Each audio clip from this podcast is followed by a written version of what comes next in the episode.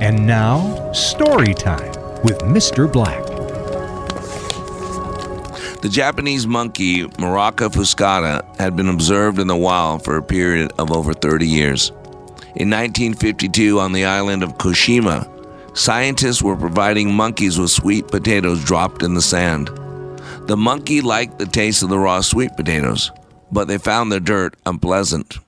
After a while of observation, an 18 month old female named Imo found she could solve the problem of dirty potatoes by washing the potatoes in a stream nearby. She taught this trick to her mother. Her playmates also learned this new way, and they taught their mothers as well. This cultural innovation was gradually picked up by various monkeys before the eyes of the scientists. And between 1952 and 1958, all the young monkeys learned to wash the sandy sweet potatoes to make them more palatable. Only the adults who imitated their children learned this social improvement. Other adults kept eating the dirty, sweet potatoes.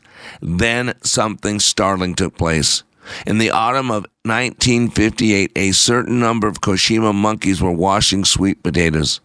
The exact number is not known.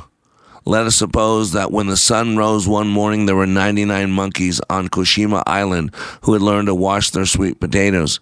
Let's further suppose that later that morning, the 100th monkey learned to wash their sweet potatoes. Then it happened. By that evening, almost everyone in the tribe was washing sweet potatoes before eating them. The added energy of this hundredth monkey somehow created an ideological breakthrough. But notice, a most surprising thing was observed by these scientists. The habit of washing sweet potatoes jumped the sea. Colonies of monkeys on other islands and the mainland troop of monkeys at Takasaka Sikiyama began washing their sweet potatoes. Thus, when a certain critical number achieves an awareness, this new awareness may be communicated from mind to mind. Although the exact number may vary, this hundredth monkey phenomenon means that when only a limited number of people know of a new way, it may remain the conscious property of these people. But there's a point at which, if only one more person tunes into a new awareness, a field is strengthened so that this awareness is picked up by almost everyone. Now, this was excerpted from The Hundredth Monkey, a book by Ken Keyes Jr. But I want you to consider a bigger lesson. And it was Everett Hale who said, I'm only one, but I am one.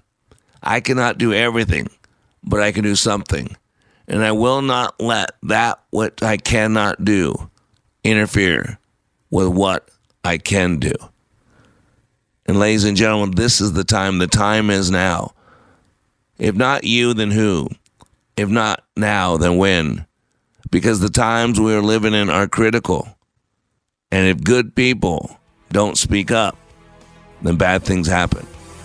Remember, when you live your life like it matters, it does. You have been listening to Mr. Black, Master Trainer for Like It Matters.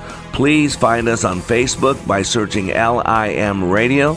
Make sure to follow us, like our posts, and share with others.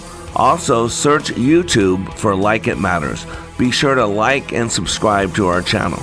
And for more information on how we can help you live life like it matters, go to likeitmatters.net where you can find more information on our transformational training, our life coaching, counseling, our radio show, and other ways we help you continue the journey of living life like it matters.